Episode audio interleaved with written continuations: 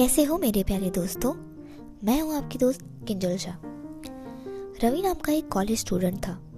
वो बहुत ही चुपचाप सा रहता था, किसी से ज़्यादा बात भी नहीं करता था और इसलिए उसका कोई दोस्त भी नहीं था। वो हमेशा कुछ परेशान सा रहता था, पर लोग उस पर ज़्यादा ध्यान नहीं देते थे।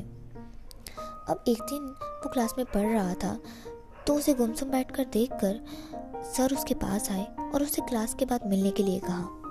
क्लास खत्म होते ही रवि सर से मिलने के लिए पहुंच गया।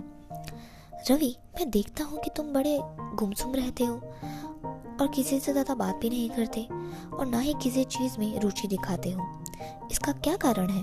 सर ने पूछा। रवि बोला, सर मेरा पास्ट बहुत ही ख़राब है। मेरी लाइफ में कुछ बहुत ही दुखदायी घटनाएं हुई हैं। मैं उन्हीं के बारे में सोचता रहता हूँ और इसीलिए मैं किसी से ज़्यादा बात भी नहीं कर पाता।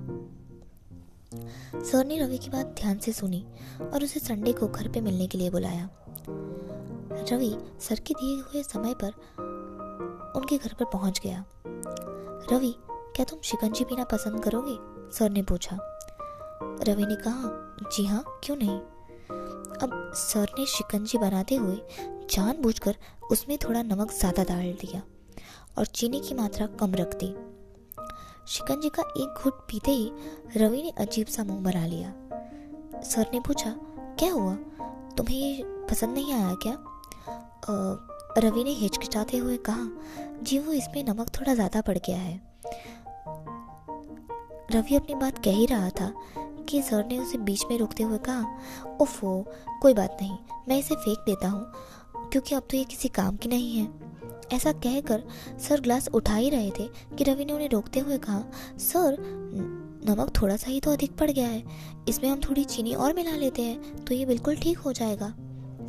बिल्कुल ठीक कहा रवि तुमने, मैं तुमसे यही सुनना चाहता था और मैं तुम्हें यही समझाना चाहता था। अब इस स्थिति को तुम अपनी लाइफ से कंपेयर करो। शिकंजी में नमक ज़्यादा हो गया, उसी तरह लाइफ में हमारे साथ जो बैड एक्सपीरियंसेस हुए हैं वो उसी की तरह है। अब इस बात को समझो। शिकंजी का स्वाद ठीक करने के लिए हम उसमें से नमक निकाल नहीं सकते, पर जिस तरह हम चीनी डालकर शिकंजी का स्वाद ठीक कर सकते हैं, उसी तरह पुरानी कड़वाहट को मिटाने के लिए अच्छे अनुभवों की मिठास घोलनी पड़ती है।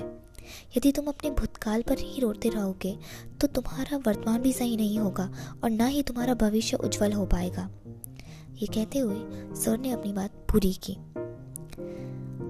दोस्तों, हमारी लाइफ में भी कुछ बैड एक्सपीरियंसेस होते हैं। Are you also suffering from any bad experiences? Do you have painful past? You can share with me on my Instagram at digital girl Kinjal. Thank you.